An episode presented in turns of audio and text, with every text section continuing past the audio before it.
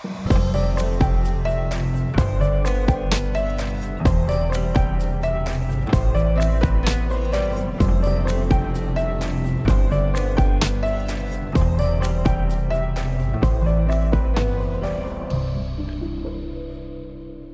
and welcome to the Art of Community podcast. I'm Ben Cotton and I am flying solo today. Normally, I'm joined by my wonderful wife, Heather, who usually right now says hello. She's not here, so thanks for joining us as we explore the joys and pains of meaningful life together. This is episode 10. So, yeah, Heather can't be with me. So, look, I know that's sad for you. Uh, it's sad for me. And I would totally understand if right now you just skip to the next episode.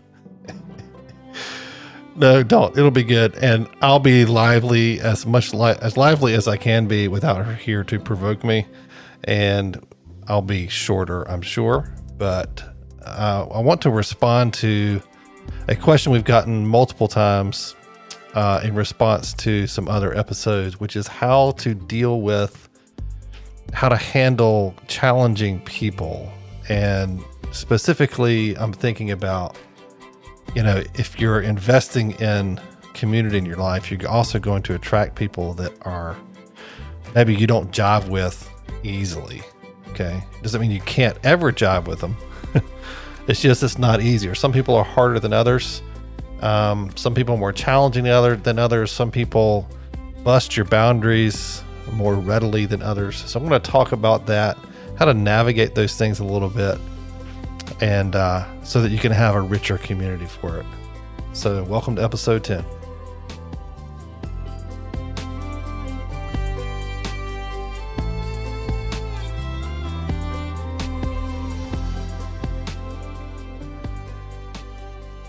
So, speaking of vacation, by the way, we will be gone over the next two weeks with no new episodes, I know we should. It just makes me want to cry, right? I know you're just there's going to be rioting in the streets without two two episodes missing. They won't be missing. We'll just do them later, but we'll be back. We promise in two weeks with more episodes, more content, more content when we get back. But that's that's why you won't hear from us next week and the week after. So I alluded to something in one of our earliest episodes that I said that some of the coolest people that I know make the worst first impression. I think that is pretty much a universal truth. Um, but it's just, and the reason for that is some people are just socially awkward. It doesn't make them bad people. And that's one of the core things I want to get across in this episode, which is we need to learn the difference between a lot of things. And one of the things we need to learn the diff- difference between is that just because someone doesn't necessarily have refined social skills doesn't make them someone not worth getting to know. And that's a big assumption people make, um, which goes back to that first impression thing. But um, I, when I talk about challenging people, that's really who I'm I'm thinking about. Okay. Uh, it should be said I'm not talking about people that are abusive or repetitively untrustworthy or gossips, for example people who are otherwise just bad for you, bad for your soul, bad for your spiritual life. Um, people that take advantage, knowingly take advantage of you. Those are people you just need to shuttle out of your life. Okay. So I'm not talking about that. I do think, though, we throw the label around toxic people, that, that quote unquote toxic people, a little too easily. And we label people toxic when maybe they just rub us the wrong way, but they're not like evil, wicked people. Okay. There are evil, wicked people out there. There are people that take advantage of others that really have no excuse. People that, you know, gossip is one, gossipers, slanderers, uh, people who are dishonest, uh, those sorts of things. Yeah, get those people out of your out of your life. Okay. I'm not talking about those people when I talk about challenging people. I'm talking about good people that, for one reason or another, need some extra care, or maybe they find it very difficult to make friends or to keep friends. Okay. Those are the, the people I'm talking about. Often these people are boundary busters. They may not pick up on your subtle cues.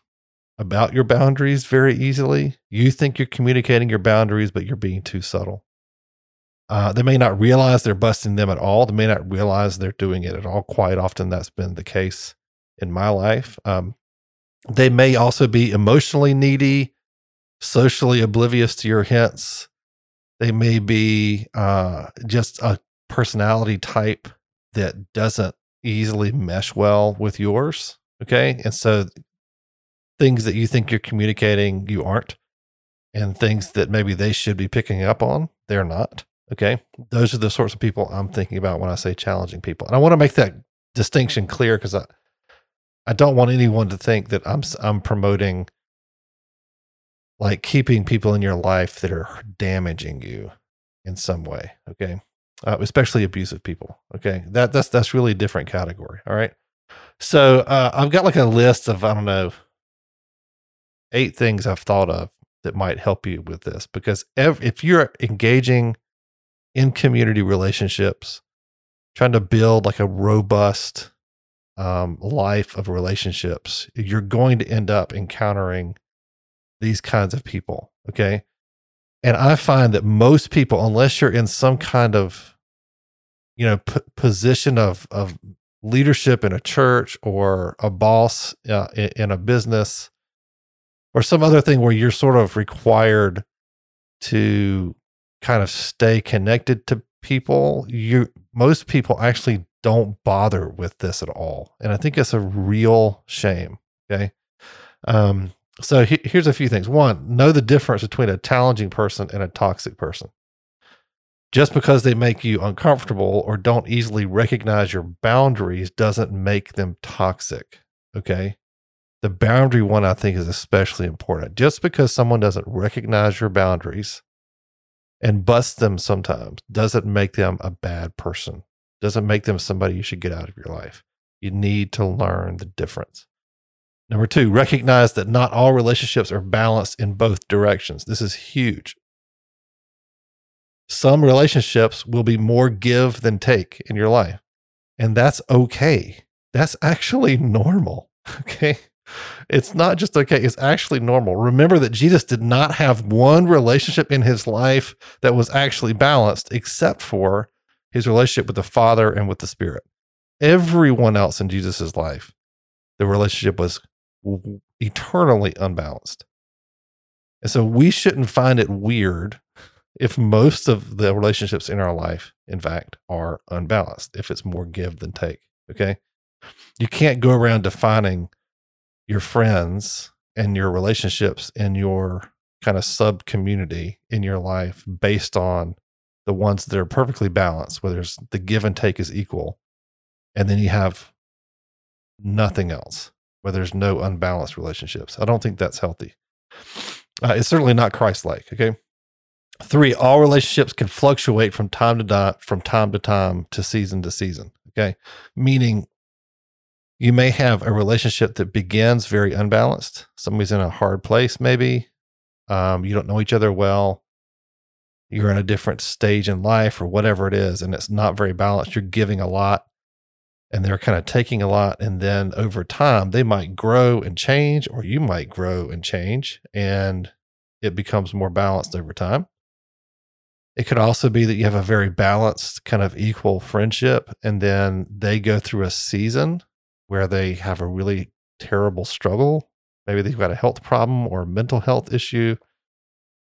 Maybe they go through a difficult, you know, breakup or divorce or whatever. And there's a long season where all of a sudden what used to be balanced is now unbalanced. Okay, that's normal. If there are no or few unbalanced relationships in your life, you're doing it wrong. okay. That's the difficult news in this episode, which is I am going to be, I'm, I'm pushing for more unbalanced, more give than take relationships in your life. You, if, if there are none, then you're not living a life following the pattern of Jesus Christ. Okay. There's something wrong in the way that you view maybe your time or your community or something. Okay um, maybe it's this big signal that there's some kind of selfishness that's crept its way into your perspective on your relationships. Okay. So guard your heart against feeling superior to people that are needier than you in some way. This is the danger in even talking about this. Is one of the reasons I've kind of hesitated to even do this episode. It's because I I don't want people, you in particular, to start going around like making people your project. Uh, that kind of being condescending, maybe not meaning to be, but being condescending. And here's the thing condescension is a form of pride. It's not love, it's really the opposite of love. Okay. But quite often Christians have this, we, we have this bad reputation for being kind of condescending. Well, I'm going to go feed the poor, but you do it in this kind of condescending way, this us versus them way that looks down the nose at someone while you give them a couple bucks. Right. And, and it makes you feel good. It makes them feel lower. And that's not love. It may look like it from a distance, but in your heart, it's not love. It's condescension. It's pride. And so I'm not, we need to guard ourselves against that. And it's a huge temptation in this dynamic where you have people in your life that you sort of look down on and you condescend to them. So you invite them into your life in a condescending way instead of in a humble way, in a truly loving way. And it hurts people.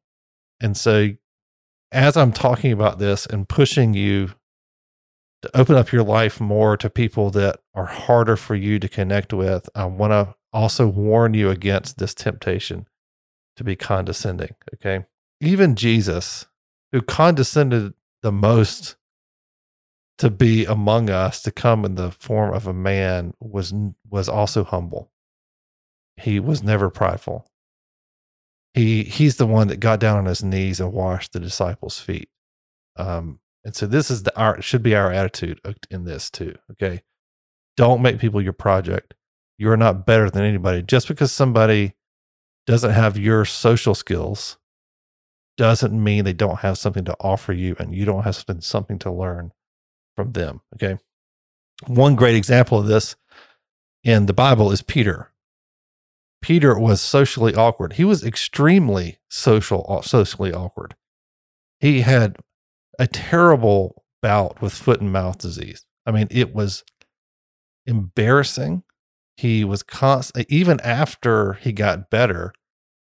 And, you know, Jesus had ascended and he was a leader, like the leader in the church, really, in, in a sense, Peter was.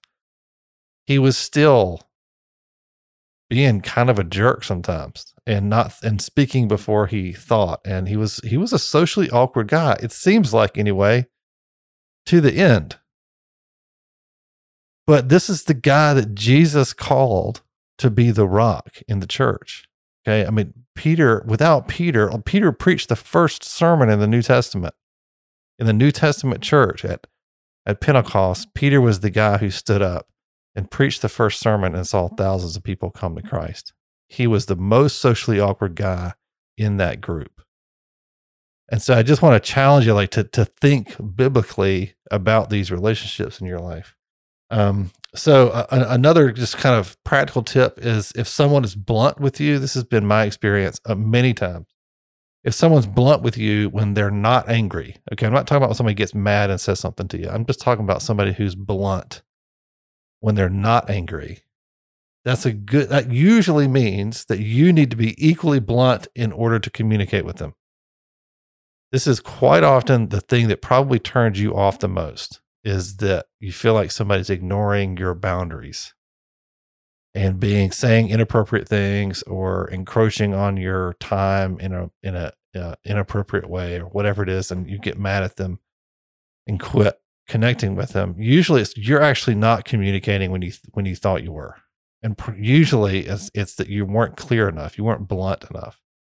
You're being super nice and they're missing they're completely missing your signals you think you're being clear but you're not and one of the signs of that is if somebody's really blunt with you in the way they talk to you and you're like man why is he talking to me that way is he mad and you realize he's not mad well what it is is you need to talk to them that way too like you need to be more blunt than you're used to being. Um, you're not being mean. You're just trying to communicate, right? Um, So if you can build trust in your relationships, you will be able to help them with the things that hurt them in their relationships. Okay. So if you build a relationship with somebody that has some of these kind of social awkward things that maybe irritate you, but you get over it, you're loving towards them, you invite them into your life, you build trust with them, then you can actually help them with this stuff. Like, are you somebody that talks too much? Wouldn't it be great if some you had somebody that you trusted in your life that you could talk about it with and they could give you signals and like, you know, kick you under the table when you're talking too much? Wouldn't that be great? Wouldn't you like that in your life? Um do do you are you a boundary buster? Wouldn't it be great to have some friendships in your life that w- where people would tell you when you're busting boundaries and not paying attention to the the the social cues that people are saying. It would be fantastic if you were one of those people. And so maybe you could be that for somebody instead of just getting irritated and never calling them again. So Jesus called the people at the fringes into the center of what he was doing and he pushed the the so-called cool kids from the center of the culture out. This is what he means when he says the la- in the kingdom of God the last will be first and the first will be last. It means that the cool kids, the first, are going to be last. And the nerds and the dweebs, the socially awkward, the ones who are last, he will make first. And if you look at the people he called into his inner circle, the 12 disciples, all of them, to one degree or another, were at the fringes and he called them in. These are the people that didn't get invited to the parties. And so if you're one of the cool kids, you need to feel the heat of that, that statement. And you need to be one of the cool kids that is not really one of the cool kids. It's someone who invites those who are last to be first. Be one of those people. And so consider, I just want to invite you to consider who you invite into your life. Is it just the people that you easily relate to? Is it just the people that you easily connect with? Is it just the people who make you the most comfortable? Or do you have some people in your life that you have invited into your life that make you uncomfortable that maybe don't have the social skills you have, that maybe don't have the same interests as you, where the relationship might not be as balanced as you wish it was. And if you don't have people in your life like that, ask yourself the question are you are you following the pattern of Christ or are you just doing what's most what's easiest for you? This is part of the impact and power of community. It's not just about building yourself up. It's a way to draw the last in, right? To draw the the outsiders to the inside of what God's doing. And it's a way for you to learn to learn from other people that aren't like you. Because here's what I found in my life is that the people who the most awkward, the most different, from everyone else, those are the people I've learned the most from in my life.